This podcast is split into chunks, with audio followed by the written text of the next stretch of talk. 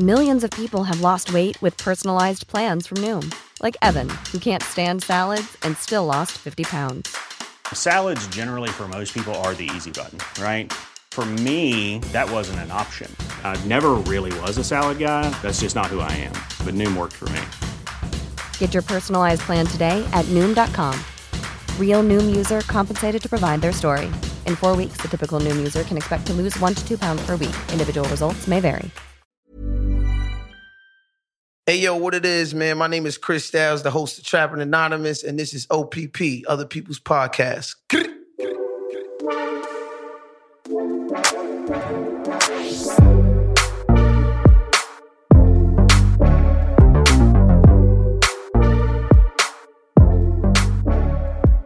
Hey guys, welcome to another episode of Other People's Podcast, a show that highlights your favorite podcasters and the dope shows they created.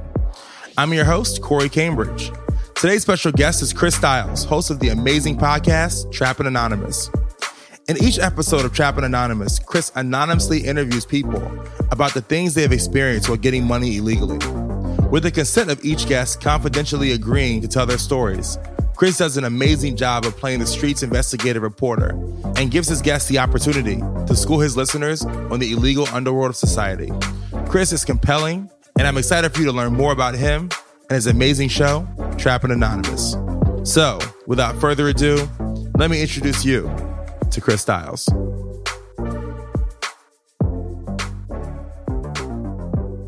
What up, Chris? How you doing, dog? What's good? What's good, man? Chris Styles, I'm in the building. Trapping Anonymous, Duce Palooza, the young god, the young king. I'm in the building. young viral. Let's do it. What's up? Dude, it's good having you here today, bro. Not here by mistake. We here by design. Hello, hello. I knew this was going to be a great interview when you say there gonna be food and drink. Yeah, man. you ain't got no food, but you got the drink, so we gonna make Well, it we happen. got snacks. snacks. There was some cereal in there. Yeah, stealing the office shit. But, you know, I've Can never had. curse? You like cursing? Oh, Yeah, you can curse. Yeah, okay. Be yourself. Okay, good. I was hoping you say that. I've never had Duce before. Well, now we about to crack this. Well, I'll let you do the honest. Crack Oh that my open, lord! Sorry. So tell me about Duce.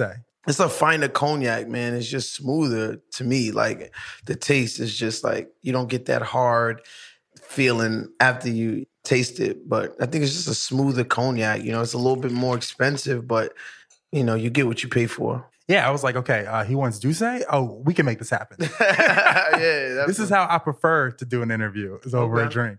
Do you know the the story of cognac, No, you're gonna tell me. and particularly with Hennessy, and why in hip hop culture cognac is so popular? And the reason why is because in World War II, World War II, there was a group of fighter pilots called uh, the Red Tails. Okay. The Red Tails, the Tuskegee Airmen. So they all go over to France, right? And when they go over to France, a lot of the alcoholic beverages at the time were catered to white people in America, right? Jim Beam, Right. uh, uh, Jack Daniels, Right. right? And they would never publicize and try to market their product to black people. So when these fighter pilots go over to France, Jack Daniels actually made by a black guy, but really, the black guy, the slave yeah, that is responsible for you know Jack. I, I forget this is in Lynchburg. Uh, Li- Virginia, yeah, Lynchburg, Virginia. oh, I'm from VA. Okay, yeah. So you already know, and he stole the product from him. You know, that's what the Wow. slaves was drinking. The guy was like, "Oh, this is amazing." He stole it and put his name on it. Wow. Well, you know, we're all learning something today. Mm-hmm.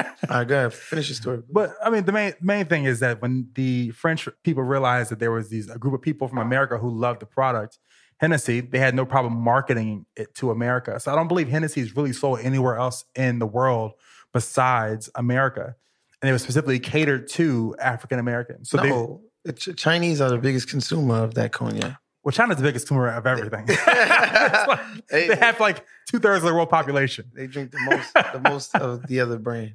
I have to investigate this, but I, I do think because of maybe hip hop culture, the Chinese have picked up on it, almost like basketball. You know, the funny thing about hip hop culture, right? We, we we could call it American culture, African American culture, right? Mm. Everybody says African Americans they have no culture, you have no culture, there's no identity, no identity. But African American culture, hip hop culture, that kind of ghetto Black American is the most popular, profitable culture in the world. Hmm. Like when you go other places and, and shit like that, they want to be black, but they want to be American black. They don't want to be like Africa black. They want to be like the the jeans, the chains. That's what they see on TV. That's the facade. That's the. You wonder why some of these artists. You wonder why Fifty Cent could tour right now if he wanted to.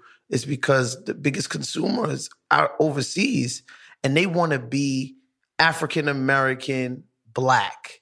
Do you think there's a difference between African American and black culture? African American and black culture. Black. What do you mean by black culture? So, like I always say, um, and maybe gets me in some trouble where I say Barack Obama's not the first black president. Mm-hmm. I'll say that Barack Obama was the first African American president Uh-huh. because there's a big difference to me. A, being black is a descendant of slavery. So there's 400 years of slavery uh, that Obama, Barack Obama's history was not a part of. Right. Right, his dad came from Kenya, his mom is from Kansas, so- and so- lived in Hawaii. So it's just basically about what Obama represented, right? Because we could look at him and we could see our skin color, right? Right. Even if he was a little lighter, whatever the case may be. But when you look at him, you say it's a black guy, right? He does not benefit from white privilege. Yes. Looking at him. yes, You know what I'm saying? Whether his history will let him benefit from that is a different story. So I think it was more about what Barack Obama represented when you looked at him. He may not have done a lot for black people. He may not have spoken up a lot about black people, but he represented a black man. I think that's more so like where I would put the argument. where are you from? Brooklyn. What part of Brooklyn? I'm from downtown Brooklyn. My father's from Nigeria and my mother is from uh, like North Carolina or something like that, but she was born in the Bronx. Uh, do you know where in North Carolina? No, I have no idea. It's like a like a cousin of Virginia. yeah, it's like I have. It's like no, it's like Crown Heights and Bed Stuy. really As, as far as like there being different cultures in both places, but the same culture. okay. Uh, there's like strong ties there. Yeah, What was it like growing up in downtown Brooklyn? Seems like a like an interesting place to be from. it's it's funny because I was just having this kind of conversation earlier today, and like I grew up like you know I had both parents. Um, they have they have a house. Back then, when they bought the house, they bought the house for thirty thousand dollars. Right, late eighties, they purchased their home, thirty thousand dollars on the block. A lot of the houses was going for that price. Um, about five six years ago, I had a neighbor sell for like one point six. Whew. Brooklyn's a very different place now than it was. Very gentrified. It's a it's a lot of new people in there. Growing up in that, you know, I grew up. It was just like a hood. It was like the better part of the hood, though. I'll be honest with you. A Fort Greene was like right there, so it was like you know I I seen you know people that grew up like less than, but we all were one and the same. We looked like each other. We dressed like each other. We hung out in the same parks. You know, we did all that. I went to all of the schools in the neighborhood, which was relatively good schools. And um, it wasn't until high school where I kind of drifted off and went to a place that, you know, still gives me trauma today. What was that place you went to? Oh, it was, it was Cobble Hill. It was just uh, a high school. It was just, they was threatening to shut it down for like every for like the four years that I was there. It was just a really bad environment. And it's not until I became an adult that I realized that this was a bad environment. I had no idea. You know, getting up and going to school every day, you wasn't supposed to have fear. You wasn't supposed to see somebody get jumped, or you wasn't supposed to be like fighting and defending yourself. And you shouldn't be trying to find the quickest way to go home. Like, and you know, it wasn't until I became an adult when I realized, hey, you're supposed to go to parties and party.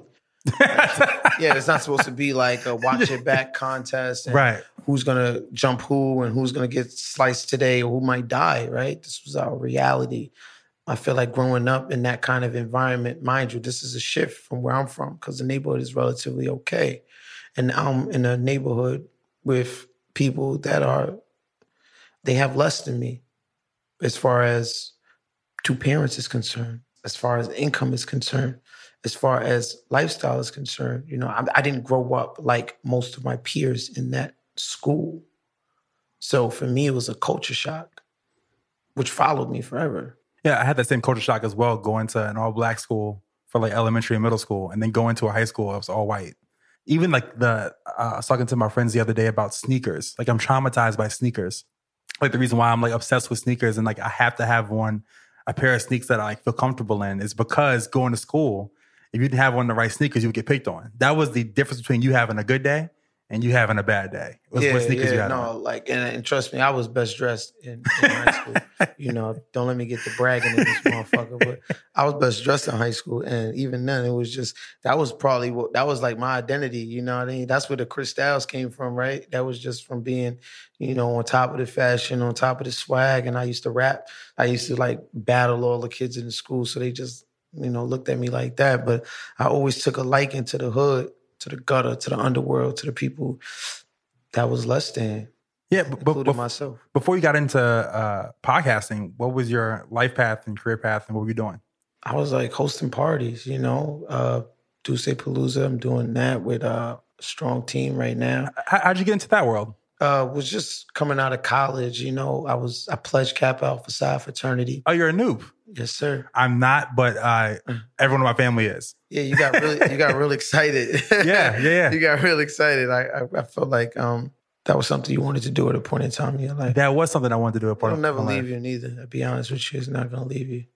Well, I think also too. This, I like the what, what Kappas represent. It's like you know what, we could be smart and fly too. I only wanted to pledge for the network. I had a brother, like my brother. I grew up with my brother. We had a pretty good bond. I didn't like lack friends. I didn't need a brotherhood.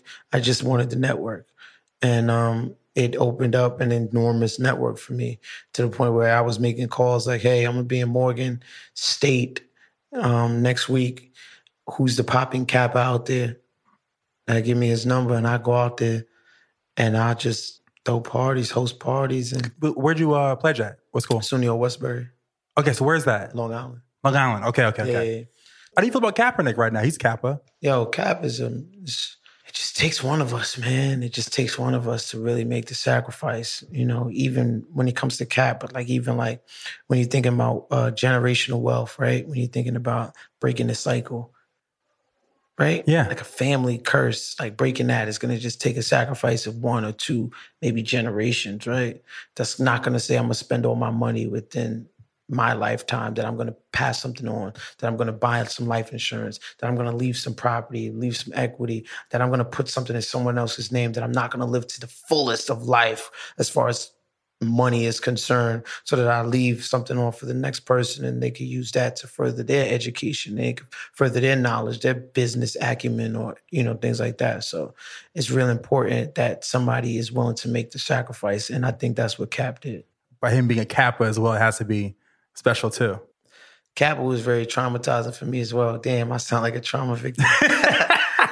Kappa was very traumatizing for me as well. You could imagine the things that it takes to enter a fraternity. And, um, you know, I, I held on to a lot of that resentment, which I was recently able to let go of.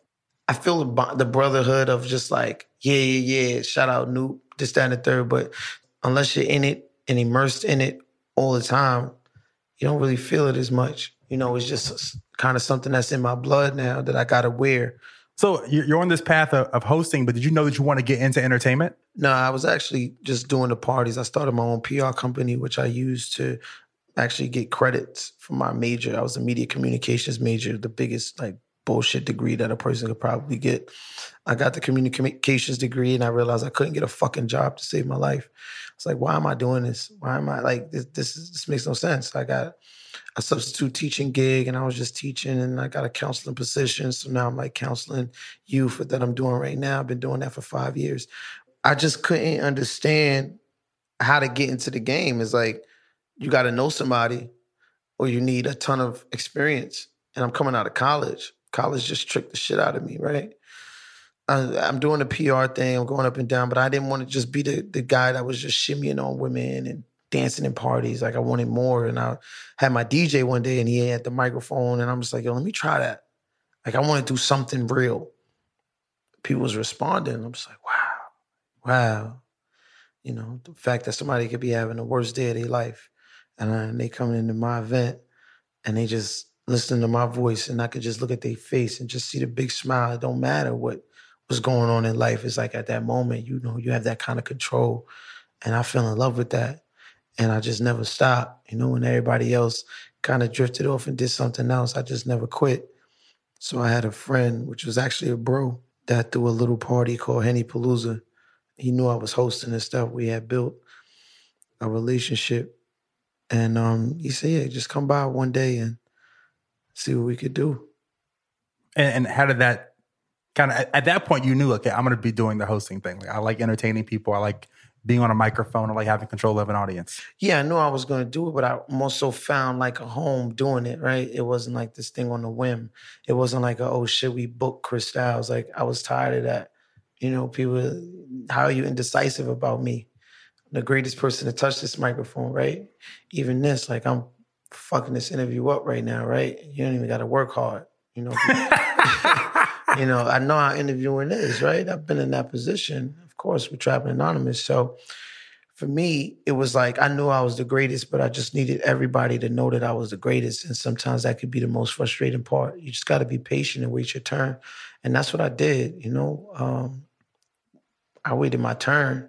You strike me as a very powerful person. Like you're like it's like it's a controlled power. Where does that power come from within you? I'm African. Africans like, nah, I'm just kidding. Where does the sense of power? Oh man. Um, do you feel that within yourself? Yeah, until you said it, you know, I never looked at myself like a power trip. No, no, no, no, not power trip. I know. Controlled power. Okay, elaborate. Uh, controlled power means that you walk into a room and you command presence. You command mm. confidence. You command. Okay, so yeah, so th- when we talking about gift, right? I always thought gifts was like this tangible thing. Is either you dribble a basketball, it's either you you could sing, or you could dance, or you could rap, or you, you know you could play sports. You're athletic. I always looked at that to be gifts, right? I never knew that and anybody couldn't walk into a room and by the time I leave, they're like, "Who the fuck was that kid?" Right. You know what I mean? Right. Um, I've always had that, and it wasn't until I realized, okay, whoa, people don't know how to have conversations people don't know how to really interact and they're losing this sense of interaction, right? You look at uh, social media, right? You look at Instagram and Twitter and you got dating apps, right? They do everything for you. You don't even have to have a conversation. I could literally scroll your timeline and get a pretty good gauge of who the fuck you are and what you do and how you go about doing it. Yeah. Well, I get to see what you want me to see, right? And that'll probably be what I would get out of a conversation with you anyway, because you'll be telling me all the good shit. Instagram, this highlight reel of your life, right? Human human highlight reel. Yeah, and you're just watching the top 10 plays all the time, not the not top 10 plays, right? When I realized that I could control people with this, right? Because people want to be around me. They like my energy. I have a good, good energy, right? How do we monetize this? I love talking to people. I love hanging out. I love partying. How do we live off of doing something that I love? That's where you find passion. What is passion? Passion is this thing. What would you do for free? Right? Nobody will pay you to do it, and you'll do it any chance that you get. For me, that's what hosting was. Do you think there's a, a difference between being paid to do what you love versus being paid to be you? Right? Like I love basketball. Of course. And I love sports, but I think the gift is to be paid just being yourself. Like you walking into a room has value. Yes, it has a lot of value. And that's why I've always looked at uh, the Kim K's of the world and been like, oh, she's talentless. She doesn't do anything. She gets paid to get up, wash her hair, take a shower, get dressed, go to the store, come home. Shit that everyone has to do. She's getting paid to do that. That's a gift, whether you like it or not right? That's a gift. Um, whether she loves to do it or not, I don't know. That's but to get paid to be you is an amazing thing, right? I don't have to put on a show. I don't have to put the mask on. I could literally just be kicking it and people just love it. You know what I mean? And it's not to sound cocky or conceited. I just know who I am as far as what my gift is to this world. So we're gonna take a quick break. When we get back, we're gonna get into your show, Trapping Anonymous. All right. And we're back. What's up? All right, Chris, man. Okay, so I first got put on to this show. A good friend of mine, Eric Eddings, who I had on OPP. He's the host of a show called The Nod, which is a podcast about Black culture in America. And I asked everyone at the end of the show, what are your podcasters' picks? And he was like, yo, I. When you're ready to pop the question, the last thing you want to do is second guess the ring at Bluenile.com, you can design a one of a kind ring with the ease and convenience of shopping online. Choose your diamond and setting. When you find the one, you'll get it delivered right to your door. Go to Bluenile.com and use promo code LISTEN to get $50 off your purchase of $500 or more. That's code LISTEN at Bluenile.com for $50 off your purchase. Bluenile.com code LISTEN. Love this show, Trapping Anonymous. And he explained it to me, and I was like, yo, I've got to tune into this. uh, and that's how I heard. So shout out to Eric Eddings. That's how I, I Shout out to Eric. Man. am familiar Thank with you. bro. So when I first heard the, the concept of the show, I was like, okay, my expectation of it was going to be this is going to be ratchet fun. But when I listened to it, dude, you're a very talented journalist. Like here, we, we're sitting here with no notes, right? I don't do the notes thing for interviews because my background is music and I approach everything as a rapper, right? I approach everything as in flow and in conversation and what feels Sure. natural. And I'll stop you here. Let's talk about that. And I hate when I'm interviewing someone. Uh, oh, when I, when I hear an interview and that conversation was going to go somewhere, and the you're like, person didn't ask the question. Oh yeah, yeah, yeah. You know what I mean? I'm like, But you, you should the have. question in your head. Like if Right, I was like- you, I would. Right, I would have gone there. And you do a really good job of that person's going on a conversation. You ask that question. Yeah. So I love your style of journalism. Thank you. Um, where does that come from? Like, what, what inspired you? you we- what we have to understand is like when you're walking in your path, right? Like, and you know, I hate to get super deep, but like, I love trapping anonymous, right? But m- more so, like, this is stuff that I want to know. I'm not just doing it because it's gonna make me cool, make me popular. I'm doing it because I'm genuinely interested in it. So when you're when you have a genuine interest for something, you're gonna actually do the work. You're gonna actually ask those questions. I'm not gonna just sit here and read off of a script. I'm gonna be like, no, I really want to know right? And this is what I told, like, even when I went to Tidal to even pitch my show, I said, listen, if y'all got, if y'all work with me or not, right, I'll be 50 years old doing Trapping Anonymous, right? Because it's my life's work. This is just my life's work. It's a collection of things that I want to know and something that I want to do. It's my contribution. I was doing Trapping Anonymous for two years. I didn't get a dime. It just cost me money, but it I gained fulfillment, right? I gained knowledge. I that's where those questions come from. It's a genuine interest. I really want to know. First of all, how did you first discover podcasting in general? Uh tax. I used to watch I I used to be on Twitter a lot. Taxstone. Yeah. Okay. and and Tax ha- has started a podcast. I'm like, wow, this is super dope. What is this thing? And I'm he just he just blew podcasting out of the water for the culture, right? And I was just like, wow, I want to do something like that. I don't want it to be that. I want to do something like that. And um, at the time, everybody had kind of like the similar current events. let's talk about sex. Let's talk about you know. It, it was just so tired to me, but I've always been a creative, right? So I like to always create shit. Um, so for me to come up with it, I I, I knew that I, I didn't want to be a slave to the consumer. I did not want to put out an episode every week. I didn't want to feel obligated to the person that's listening. I want to put out the quality, not the quantity. That's why in two years you get 27 episodes and you're just like, where the fuck are the new episodes? Like, yeah, I get all these emails and crazy hit ups. Like, "Oh, you becoming lazy and this, that, and the third. And it's like, nah, man. Like, I got episodes in the chamber. It just wasn't it. I, I wait for the right moments. I wait. I wait for it to be it. You know. And if it's not it, I don't put it out. Uh, what is it? That feeling that I get after a good interview, the feeling that you get after a good interview. Some interviews you've ended and you were just like, oh, that was crap. yes. Right. Some, sometimes, yeah. Of course. It happens. And there's some interviews you leave and you're like, wow. Like it's like just leaving the gym. And I wait for those moments. So where did the concept and the idea come for? I for the was always interested in the underworld. Remember, I'm from Brooklyn. So the scammers was a call away. It's, you know, I was like, hey, yo, bro, come to my crib. Let's record something. I was in Colombia. I was getting a massage. And it was the only time. the country. Yeah. Oh, okay. Wow. Yeah. I hate I hate explaining the story because it just sounds like a douche. No, know? no, not at all. I mean, if, if you're talking about the underworld, then you're like, you know, so I was in Colombia getting a massage. Yeah, not university. so I'm in there, I'm getting a massage. It was the only time my mind was like clear. It was the only time that I had the opportunity to think. We're always doing something. We're on our phones, we're podcasting, we're at parties, we're having sex, we're on we're at work, right? You always your mind is always doing something. I didn't even have service out there, right? I didn't give a shit. I was just laying down, you know, getting my back rubbed, but my mind was completely clear. I remember the moment Trapping Anonymous entered my head, right? And it was at a moment where I had nothing to do. It was the most amazing thing. It was peace. I had the opportunity to think. I've always been interested in the underworld. I've always been interested in scamming and people making it to the top in deceitful ways. I said, I want to start my own podcast. I want to interview scammers. I want to do it anonymously. I can't snitch on them. I'm going to call it Trapping Anonymously. Nah, that doesn't have a ring to it. I'm going to call it Trapping Anonymous. And I just automatically knew. Wow. And so who's the first person you reached out to to I do got, this? I got home. I was like, I have no idea how to even start a podcast. I YouTubed it.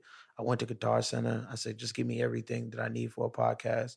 I bought it. I went home. I called my friend up and I was just like, yo, I'm going to distort your voice. I don't know how I'm going to do it, but I'm going to do it. wow. Yeah. Uh, and what was that first episode? The OG. It was just about scamming. So originally, Trapping Anonymous was supposed to just be four episodes about scammers. I only wanted to do four. It was a limited podcast. I was jumping into the podcast world for the first time. I'm only doing four episodes and I'm fucking done because I thought it was going to fail. But I was quick to fail. I love failing, right? Yeah. Uh, because I learned quicker. You like to do say, huh? Yeah, that's pretty good. can't, can't front. Go in. I did the first episode. I distorted the voice. I figured, you know, if you listen to it, the first episode was like really janky. Like it's a lot of like errors, but you know, it was just so rich in content. Uh, when did you first realize you were going to get um, that it was getting traction? I came home and I checked the SoundCloud account and it had like 10,000 plays. Did you promote it to any of your friends or? Twitter, but you, gotta also remember I'm doing Duce Palooza. I'm I'm with heavyweights, dog. I'm with people that shift the culture. And you know, we all support each other. They like to call us the Avengers because everybody does something. And when we come together, it's amazing. So I have a team of people that help push me and I push them. Uh, how do you make your guests feel comfortable to talk about something that's obviously most people would never feel comfortable talking about on on record? Integrity. Like, how, how do you establish that, that integrity? you just gotta be real. You can feel people, man. You know. But it's just a certain level of you know when someone's bullshitting you, man. You know when somebody's just trying to talk shit about you, or you know when somebody's lying to you, man. I think it's a human thing, right? And I'm like, yeah, let's sign some NDAs, and they be like, nah, let's just let's just do it, man. Like I trust you, you know. And I think that's what it's about, man. Just not trying to be a fucked up individual, right? And do good work, do good, period. When you do good in life, good things happen and people get that energy from you. You know, I'm not gonna lie, man. This sounds like a maybe it's the the Duce uh, coming out. But when I was uh, at the crib listening to some of the interviews today, it it feels like a. I know this. I say, I say, say this as a, a compliment, like hood Oprah. In, in terms of gotten it. in, in terms of the interviews, don't seem. Uh, there's a lot of compassion in these interviews. Mhm. You know, uh, you're funny in these nah, interviews yeah, no, I'm a, I'm entertaining. but it's definitely a lot of compassion. I, um, there was the conversation that I saw, uh, uh, Rape Anonymous. Yeah. That's a very powerful tough. Um, tough episode. episode. Are you doing these interviews also in person? Yeah. Um, that was, I was like wondering if it's all in person because it seems very, who like when she was explaining uh, her situation as far as you know with you asked her out the gate, what is rape to you? Yeah. That was the first question. Yeah. And I was like, I think that maybe the first episode I listened to in a long time. So that was just a very powerful question. Like these, I'm just very impressed by your journalism style. Thank you. like I'm, I'm just an overall uh, big fan. Like, what have you learned from your guests and learned from this experience? Raped Anonymous is what got me to do the Tidal. When I walked into that office, it was just like Raped Anonymous was like, whoa. Very powerful episode. It's like so blown blown away. You know, it wasn't even like the highest rated one. It wasn't even like the episode with the most views, comments. It was not even none of that. You're walking a fine line also of being a man, Yeah. talking to a woman, Yeah. about rape. Yeah. And to be in that position and to handle that interview the way that you did was incredible. And I, I didn't realize maybe until I got into interviewing, mm-hmm. the art of interviewing and the art of compassion and the art of telling the joke and the art of timing. It's not something I like went to school for, right? I mean, I had broadcast journalism and stuff like that. I never did an interview before. You know, I never, I never went, I never studied it. I never said, oh, okay, let, let me see, let me study the art of interviewing. I didn't do any of that. And that's another thing about a gift, right? It's like what comes easy to you and difficult to other people. Like I'm sure Michael Jordan worked really hard, right? But uh, you just know that a part of the game was just natural, something you couldn't find in a gym. You couldn't take a thousand jump shots and get a part of his game. A part of it had to be natural, and I think that that's what this is. This is me having a conversation. If no mics was on, this is how I would speak to her. Uh, how do you prepare for these interviews? Do you have questions in front of you? Because it doesn't feel like you do at all. Um, I have points. I have points. So whenever I feel like the conversation needs to be revamped or I need to find another, I'll just look at a point. I I don't sit there and be like, all right, let me ask you this. It's the convo. And that's all I wanted Trapping Anonymous to be a conversation. You know what I'm saying? I didn't want it to be like a bunch of bullet points of the do's and the do nots. I just wanted it to be an experience. Um, on a on a deeper level, what have you learned from doing this show about people, about society, about race, about economics? everybody has a story. Everybody wants to tell their story. Now, if your story could benefit 200,000 people, oh, wow, I'm, I'm on board. If your story could benefit one person, wow, I'm on board. It's the reason why people talk about themselves. And I realized Trapping Anonymous was therapy, very therapeutic. It's not one person that I interviewed that didn't hit me up the next day like, wow, what was that? And I'm like, yeah, that's the power, the power of conversation, the power of getting something off your chest, the power of speaking on something you've never spoke about so candidly. Mm. And sometimes it's not even candid. Sometimes it's just like exposing myself to the world. There's people in Zimbabwe listening to Trapping Anonymous, right?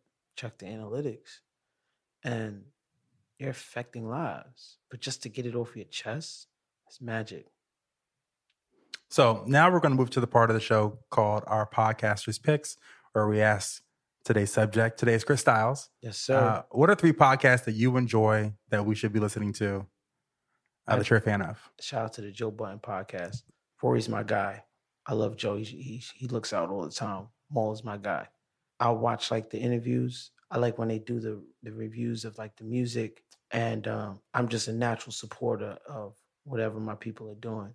So like I check it out and I support it, and I think it's pretty entertaining when they go into like the album reviews and they do all that. I mean, they they have a chemistry, man. And then tell me about Tax Taxstone. Tax is a Brooklynite. Uh, he was like a, uh social media personality. I feel like he he was just so entertaining online, and he was able to translate that into podcasting.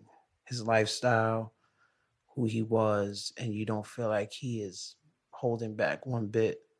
It was just this raw sense of where I'm from, and I just love the way it translated in podcast. Lastly, Chris Styles, why do you podcast? I podcast to change the world.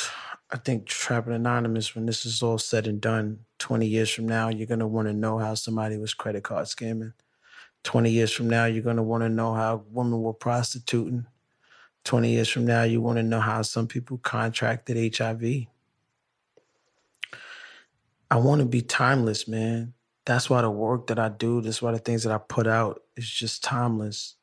It don't have no age. It, it doesn't expire, right? It's timeless material. Trapping Anonymous is just it's my life's work, like I said before. So why do I podcast? I do it because it helps people, it changes people, and I just have a raw passion. Chris Styles, I appreciate you, man. Yes, sir. Thank you for having me, man. I appreciate it, man. Chris Styles on Twitter, Chris Styles on IG, trapperanonymous.com. Shout out to Tidal. You know, I'm in the building.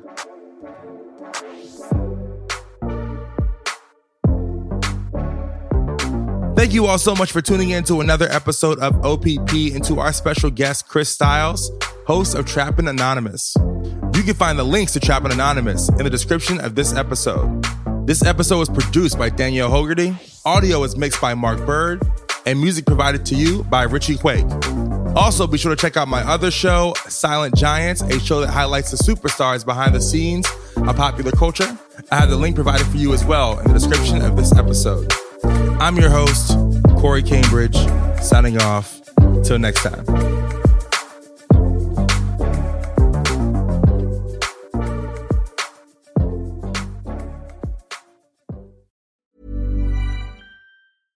Hey, folks, I'm Marc Maron from the WTF Podcast, and this episode is brought to you by Kleenex Ultra Soft Tissues, your ally to help tackle your allergy symptoms this season. I love the change of seasons, but nobody loves pollen and all those other things floating in the air that make you sneeze during this nice weather. Kleenex Ultra Soft Tissues are hypoallergenic and allergist approved, so fight back against watery eyes and runny noses without worrying about irritating your skin. For this allergy season, grab Kleenex and face allergies head on.